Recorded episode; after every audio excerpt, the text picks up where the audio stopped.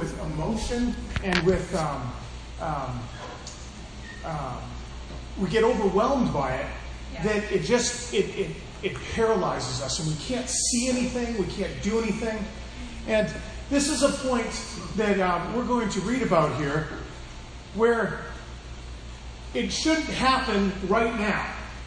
For jacob it shouldn't happen right now. So in the in the end of verse uh, the end of chapter 33 so remember from last week um, kirk kirk uh, preached about jacob wrestling with god and uh, here he, he wrestles with God, he, he overcomes, and he gets a new name. He's, he's kind of the Jacob the liar is gone. Now Israel, the, the, the father of nations, is here.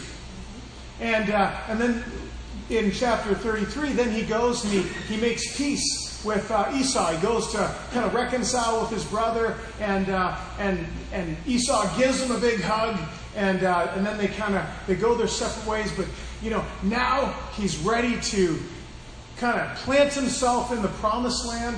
He's ready to become that father of nations. He's got a, a he's got two wives and he's got a whole bunch of kids. He's like, now the promises are coming. It's going to get good now. And we read this in verse 33, or sorry, chapter 33, verse 18. It says, After Jacob came from Paddan Aram, and he arrived safely at the city of Shechem in Canaan, and he camped within sight of the city. For a few hundred pieces of silver, he bought from the sons of Hamor, the father of Shechem, the plot of ground where he pitched his tent. There he set up an altar and called it El Elohe Israel. You know, he's, he's, he's made it. He's bought his land, he's pitched his tent, he's built his altar, he's ready to worship God, and, and let's get on with the blessings. I got my blessing, I'm living it out, let's get on with it. Let's read in chapter 34, verse 1. Now Dinah, the daughter of Leah, had, um, had born, the daughter Leah had born to Jacob, went out to visit the women of the land. When Shechem, the son of Hamor, the Hivite, the ruler of that area, saw her, he took her and he raped her. You know, in the, uh, in several previous, several other translations, it says that he um, he, he took her and violated her. Uh, the Hebrew says that he he lay with her and humbled her. There's a lot of controversy over what exactly happened there. But it was a sexual experience that didn't go the way people thought it, the way people wanted it to go. Says of, uh, of this guy, Shechem, his heart was drawn to Dinah, daughter of Jacob. He loved the young woman and spoke tenderly to her. And Shechem said to his father Hamor, Get me this girl as my wife. When Jacob heard that his daughter Dinah had been defiled, his sons were in the field with his livestock.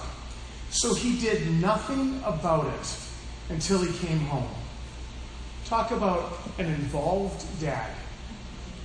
You know, I think about how I would feel and respond if my daughter was violated. You know, my daughter's here. It's, can't imagine. Wouldn't wish that on anyone. But Jacob hears of it and does nothing. Verse 6. Then Shechem's father, Hamor, went out to talk with Jacob. Okay, damage control. Got to do something. Realize, ah, that girl's not too happy right now. I thought my son, eh, eh. better go talk to dad. Let's try to let's get into damage control mode here. Meanwhile, Jacob's sons had come in from the fields as soon as they heard what had happened. They were shocked and furious because Shechem had done an outrageous thing in Israel by sleeping with Jacob's daughter, a thing that should not have been done. You know, even at this point, you know, they didn't have the Levitical law, you know, the, um, the, the law of Moses, you know, hadn't come down yet. That was decades, centuries to come. But even at that point, they knew that it was not a good thing in any way, shape, or form that their sister had a sexual relationship with someone from that city over there. They would have heard the stories of what Abraham did to find a wife for his daughter Isaac. They would have heard the stories of their dad working for years to, to have a, um, a, a wife that was of the same family. It wasn't of the Canaanites. It wasn't of the, the, the peoples of the land and where they were supposed to take. They're supposed to go back to his family, to the chosen family. They would have known how important it was to stay separate from a relationship standpoint with the people around them. And their sister left the safety of the family, left the safety of their little area, and went out to meet the women of this city. They knew that an outrageous thing had happened. They knew it was a terrible thing. Their sister had been violated. This person, this guy Shechem, outside of the family, outside of God's people, he wants my sister. They're furious. They're filled with rage. Verse 8 But Hamor said to them, My son Shechem has his heart set on your daughter. It's love. It's true love. He spoke tenderly to her. He desires her. It's okay. Let me find favor in your eyes. I will give you whatever you ask. You make the price for the bride and the gift that um, I am to bring as great as you like, and I'll pay whatever you ask for me. Only give. Sorry, um, I jumped ahead here. Sorry, verse uh, 8. Um, it's big print. Clearly, it wasn't big enough. In verse 8, when Hamor said to My son Shechem has set his heart on your daughter. Please give him um, her as his wife. Intermarry with us. Give us your daughters and take our daughters for yourselves. You can settle matters among us. The land is open to you. Live in it, trade in it, and acquire property in it. Hey, let's be let's be real neighbors here. I can see you've got a bunch of sons. I've got more daughters. Hey, your sons can have my daughters. My let my just let my son have your daughter. The bargaining. Let's let's right. make this right. Dad comes in, tries to fix everything.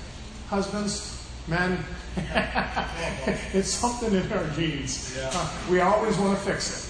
We always want to, oh, let's just, okay, here, here's where we're at now. We're forget about what's right behind. Let's just fix it. Let's just get involved. Come on. Surely we can strike a bargain here. Then Shechem kicks in. He says to, to Jacob, to Dinah's father and brothers, Let me find favor in your eyes. I'll give you whatever you ask. Make the price for the bride, the gift I am to bring as great as you like, and I'll pay whatever you ask for. Only give me the young woman as my wife. He's willing to do what, what a what a pure-hearted guy.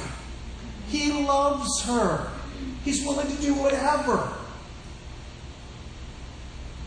You know, it was, it was customary for there to be um, a, a, gift, you know, for the for someone's hand in marriage, a, a gift, and. Uh, even though, again, the, Levitical law wasn't in place yet, the, the, law of Moses wasn't in place yet, you know, centuries later, what, what would be um, what would be the case is if if I had a daughter and she was not betrothed, betrothed to anyone, and uh, um, and somebody comes and violates her, they could pay a penalty and marry her. All's good. That's, that's, that was the law. But that's only for inside the, the people of Israel. This guy isn't an Israelite. This guy isn't part of the people. He's outside.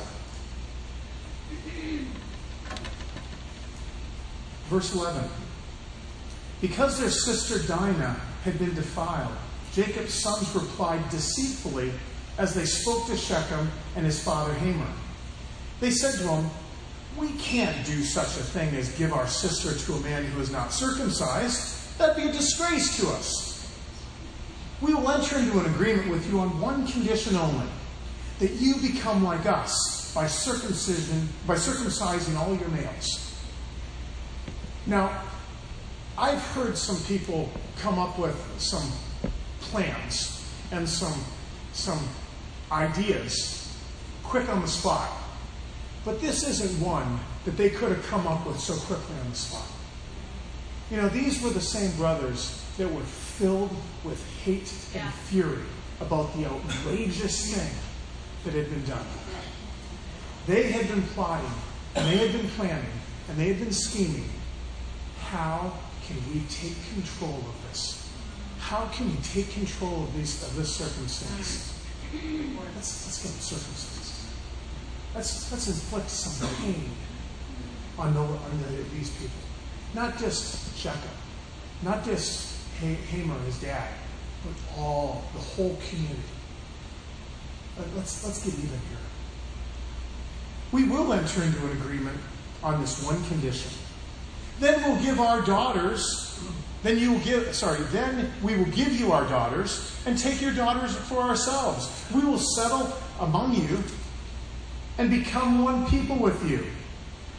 But if you will only agree to be circumcised, if you will not agree to be circumcised, we'll take our sister and go. Their proposal seemed good to Hamor and his son Shechem, the young man who was most honored by all his father's family, lost no time in doing what, he, what, he, what they said because he was delighted with Jacob's daughter. You know, isn't that what it's like when you're kind of in, in love, infatuation? It's like, oh yeah, yeah, I'll do, I'll do whatever. I'll do whatever. At what cost? At what cost do we do these things? So Hamor and his son, Shechem, went to the gate of their city to speak to the men of their city. These men are friendly towards us, they said. Let them live in our land. Let them trade in it. The land has plenty of room for them. We can marry their daughters and they can marry ours. Now the spin comes in. Verse 22. Sorry, um, yeah, verse 22. But the men will agree to live with us as one people only on the condition that our males will be circumcised and they them, as they themselves are. Won't their livestock, their property, and all their other animals become ours? So let us agree to their terms, and they will settle among us. So much for just, oh, I just want Dinah. I just, I just want her to be my wife. No, we can, we can take over this. They're a small clan. There's only, you know, dozen or so men, and sure they've got they've got money and they've got they've got uh, livestock. In time, we'll swallow them up. We'll swallow them up, and that's exactly what will happen to us if we give in and we don't keep the boundaries that God calls us to keep in our spiritual lives. But let's go on in our passage here. Verse 24 All the men who went out to the city gate agreed with Hamor and his son Shechem. Every male in the city was circumcised. Three days later, while all of them were still in pain, two of Jacob's sons, Levi and Simeon, Dinah's brothers, took their swords and attacked the unsuspecting city, killing every man. You see, Levi and Simeon were the only sons to Leah. Leah was the less favored wife of, of Jacob. Dinah was, was, the, was these brothers' biological sister, full sister. Everyone else would have been half sisters. Who was it that felt the pain so deeply? The two brothers, the two full brothers. How could they do such an outrageous thing, not only to our family, but to our sister, the daughter of our mother? How could they do such a thing? Levi, get your sword. We're gonna we're gonna get we're gonna get justice here. We're gonna get our revenge. Dad's not standing up. The brothers, yeah, they, they may have been in on been in on the uh, on the on the plan, Where are they? You and me. We're gonna we're gonna make this right. The sons of Jacob, uh, sorry, they put Hamor, verse 26, they put Hamor and his son Shechem to the sword and took Dinah from Shechem's house and left. The sons of Jacob came upon the dead bodies and looted the city where their sister had been defiled. They seized the flocks and herds and, and donkeys and everything else of theirs in the city and out on the fields. They carried off their wealth and all the women and children, taking as plunder everything in the houses. Simon and, Levi, Simeon and Levi, they just wanted to kill the men. They just want to wipe him out. The brothers came in. You know what? Let's get involved. There's plunder to be had. Let's take what they probably thought they could take from us. Let's make it ours now. Verse 30. Then dad comes back. Jacob says to Simeon and Levi, You have brought trouble on me by making me obnoxious to the Canaanites and the Perizzites and the people living in this land. We are few in number, but if they join forces against me and attack me, I and my household will be destroyed. Look at how Jacob is looking at this now. It's all about, oh, damage control. How does this affect me? What does this mean for my future? I, I, we just, I just wrestled with God and overcame. Now you sons of mine have messed this all up, and you've made me a stench. Uh, another translation, you made me a stench in the nostrils of the people in this area. I just, I just, I just bought my land. I just built my altar. I'm just, I'm ready to become God's blessing. What, what have you done? What have you done? Verse 31. But the brothers replied, Should they have treated our sister like a prostitute? So they have treated our sister like a prostitute? Now it's not just Shechem. Now it's just not Shechem violating their sister.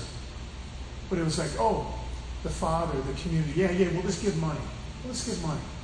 It's going to be okay. Hmm. Brothers look at that as, yeah, Dad, is it okay that they treat her like a prostitute? You know, we read a chapter like this, and it is, it's painful. Yeah. It's painful to look at a chapter like this because it brings about so much emotion. It engages us emotionally. You hear the word rape, and you're like, you know? For, for some, for some can't even hear that because of personal experience they've had. There's all these different characters, all these different viewpoints and perspectives in this, in this story, in this, in this event. And none of it's good. None of it's good. And it's God's Word. God chose for this event to be recorded for the benefit of all Israel as they are uh, to be read to them as they are getting, getting ready to take, take possession of the land after they come out of Egypt. Moses and Joshua would have, would have read this to them all, to the whole assembly. And what's incredible in this chapter is there's not one prayer and there's not one mention of God. There's assault, there's deceit, there's violence, there's planned swindling, Right. there's all this sin. It's painful.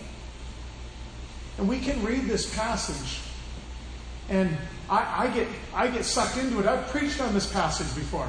I've preached on this passage from the, the view of the Father. Don't be like Jacob. You know? I, I, I'd like, but you know, that's, that's, not the, that's not the big picture in this. That's not the big picture in this passage. You know, we, we could, uh, you know, if there were stones in the audience, you know, one could preach against Dinah. What was she doing? Why did she leave her father's household? Why did she out there? You know, anytime there's sexual assault, we never ever want to, you know, our culture is like, how dare you not side with the girl? She's the victim. We can have a victim mindset. We can get sucked into feeling like, oh, but but you just don't understand. I didn't have any control in this. I could I, I couldn't do anything about it. I am not at one, not in please don't, don't don't get me wrong here. I'm not saying that what Shechem did to her was right. I'm not saying that at all. It's a terrible thing that happened. But the, the message here is not about, you know, empathizing with the victim. Shechem, he spoke tenderly to him, his heart's desire. Oh, love doesn't give us love or infatuation or whatever. It doesn't allow us to go and do whatever we want, to have whatever we want. It never makes it right. These are all things that we can kind of get sucked into Sure. on a on a on a um, a moral level. But the truth is that there isn't anyone that is good in this story. Well, There isn't anyone. We're, they're, they're all fallen, they're all sinful. How do we make sense of this? How do we make sense of this today? You know, the truth is that we want mercy when we've done something wrong. We want mercy. Right. We want to be able to, we want it to be made better. Sure. If we're the injured, if we're the hurt, or if we're the offended, we want justice. We want recompense. We want consequence. We want penalty. We want those things. And we want it now. Make this right now. Help me feel better now. If they're punished, I will feel better. If I'm the one who's, who's made the mistake, if you just give me forgiveness, I didn't mean to. I didn't mean to. It's not my fault. Just give it to me now. I'll, I'll, let's move on. We want it now. It's so hard because that's what we want. You know, I can relate to this idea of being violated um, in a different way. You know, um, I, my wife and I, you know, we've been disciples for a long time. We we uh, we moved here from Charlottesville. We we own a house in Charlottesville. We made a decision that um, we're going to rent it to disciples. So a bunch of college guys um, and a couple of single guys, well, singles in college. They they live in our house, and that's really an act of faith. To a house that you've owned and lived in for a while, it's felt like home, to rent it to single brothers and campus guys. Let's just say, I feel like my Christian badge should be pretty big.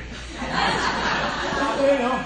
And so there was a situation arose where there was um, a guy who got baptized, um, a single guy, and um, he, um, he was in a spot. He had a, a pretty radical um, um, conversion. He uh, stood up for his faith. He'd been ostracized by another Christian community for making stands on what the scriptures said. And uh, he uh, studied the Bible. He got baptized in, our in our sister church up in Charlottesville. And um, he was, uh, where he was living, um, the landlord did drugs and took advantage of his situation. And, uh, and I get the call and I say, hey, can, can, can this guy move into the house? And um, I didn't handle it the best of ways. Um, in my heart, I was thinking, that'd actually be kind of nice. I mean, only kind of budgeted for six guys in the house, and he'd be the seventh. Um, we could work this out. Or was it five and six, whatever it was. Was going to be an extra guy. Was going to be extra, a little bit of rent. I'm like, yeah, you know. And then, like, well, but you know what? He um, he's got a criminal record. I'm like, well, amen, all right. And then I find out, well, it's not just a criminal record. Um, he went to prison for seven years. Seven years or 11 years, I'm not sure. But he, he went to prison for a sizable amount of time. And um, I'm like, oh, okay. And, well, he, he, uh, he, he got convicted of sexual assault. And um, I'm like, well, what do you think? You know, talked the brothers. Oh, well, you know, he's really, you know, I, I think, I think it's fine. I'm like, okay. in this, I didn't talk to my wife. I didn't talk to my wife about this situation. And uh, he, um, I, even though I heard, okay, well, yeah, sexual, uh, sexual assault, the consequences of that are pretty significant because you're a registered sex offender. And by him moving into our house in this cute little suburban neighborhood of Charlottesville, there is now an asterisk on that address that there is a sexual offender in the neighborhood.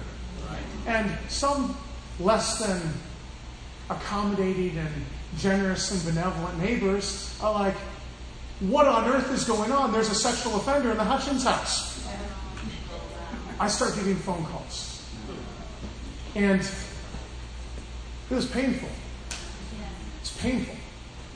I went from feeling like, man, I need a big old Christian badge to where can I hide? Very strained my relationship with my wife because she was like, honey, you didn't tell me. You didn't, how could you not, you know, understandably. These are our friends who are neighbors across the street who we've we tried sharing our faith with, inviting them to things. You know, now they're like, how could you do this to us? Challenging conversations to have. A couple of months go by, so kind of work through, try to I try to do damage control. I pull out my Jacob, you know, how can we make this better? How you know, not much we can do. I could kick the guy out, but this is my brother in Christ. A couple of months go by, he stops paying rent. His dog messes up the house a little bit. Starts having conflicts in the congregation. And um, talk about feeling violated. Talk about feeling humiliated. Talk about feeling embarrassed. Talk about, man, I want justice now.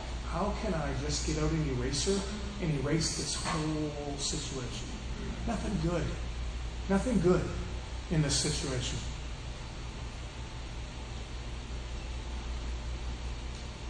You know, I'm sure that you can think of things, of times in your life where there just does not, you don't look, you don't think that you can get past this.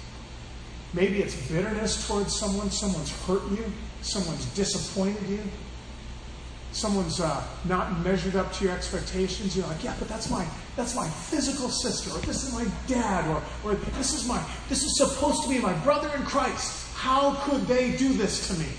How could they do this to me? Maybe it's at work, and you're like, oh, I have worked so hard, and then Jim over here gets promoted. Or I heard about the raise he got. What about me? What about the job I've done? You know, maybe, maybe we're a little less than conservative in our finances, shall we say? And a bunch of things happen at the same time, and now we're in over our heads in debt, and we're going to lose something. And we feel, man, how could this happen to me? How could how can I get through this? You know, we we get so wrapped up in the emotions of the event and the circumstance that we can't see anything. And we really are like, man, who wins in this? Who wins in this? Please turn with me over to Romans chapter 3. All right, come on. Romans chapter 3, verse 22.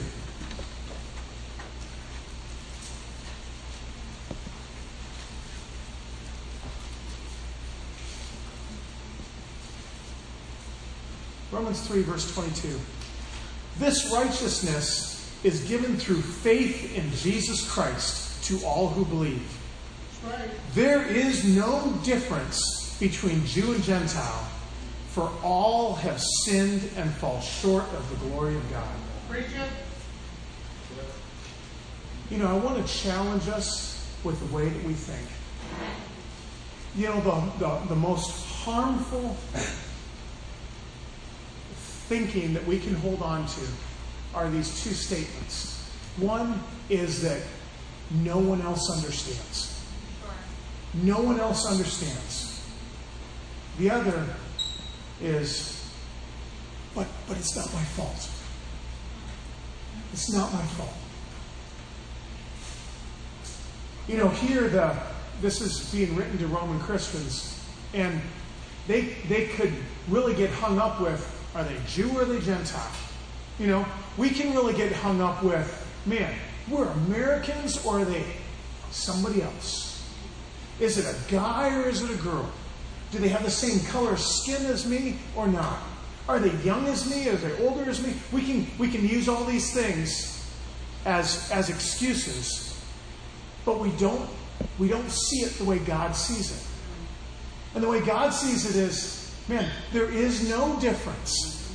It doesn't matter whether you're Shechem or Dinah. It doesn't matter whether you are Hamor or Jacob. Sure. It doesn't matter if you are Simeon and Levi or if you're one of the other men in that city. There's no difference. We all fall short of the glory of God. We do. We want, in our heart of hearts, we want justice now. We want the other person to have consequence now. If we're the one who's messed up, we want mercy now. Let's read this whole passage. For all have sinned and fall short of the glory of God, and are justified freely by His grace through the redemption that came by Christ Jesus. God presented Christ as a sacrifice of atonement through the shedding of His blood to be received by faith. He did this to demonstrate His righteousness because in His forbearance, in His mercy, in His love, in His kindness, He left sins committed beforehand unpunished. He did it to demonstrate His righteousness at the present time so as to be just and the one who justifies those who have faith in Jesus Christ. Preacher, preacher. You know, when we look, when we're caught up in emotion, and we're caught up in these events and these circumstances, there is no winner. Right. There is, you know, there, there- we can want justice now, we can want forgiveness now, but what we need is we need to look at look to God in these situations. God wanted the Israelites to know that they weren't to take things into their own hands. God wanted the Israelites to know that his, his law and his word needed to be respected. That if you don't, man, all bets are off. Bad stuff's going to happen. The same applies for us today. God wants us to know that there is justice, there is forgiveness, there is justification at just the right time. Right. And it's through Jesus. Yeah. We get hung up on being offended. We get hung up on being violated. We get hung up on, on being hurt. How about what the great, what, what God, the great justice? How about what He did for us in Jesus? Right. Preacher. How about what he did for us in Jesus? Jesus didn't do anything wrong ever. And he takes on the sin of who? Not just you and me, but everyone. Everyone.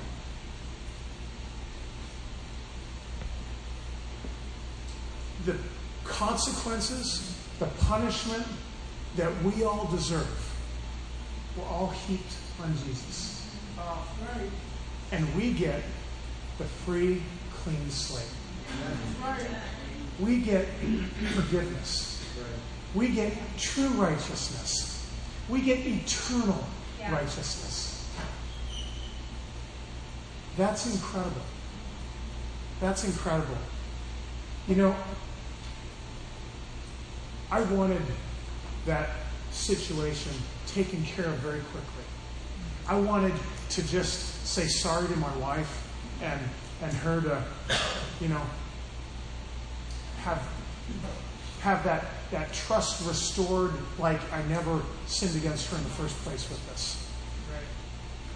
You know, I, that's what I, I wanted that to happen instantly.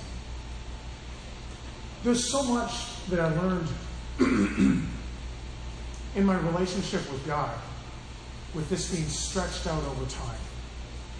It showed me how how proud I was. It showed me how much I value what neighbors think of me rather than do you know what God thinks of me. It it revealed greed in my heart.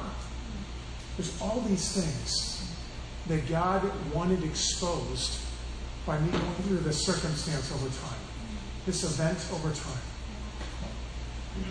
I, I can't say with certainty why you are experiencing the pain that you're experiencing in whatever event or trial you're in right now. I can't say with certainty.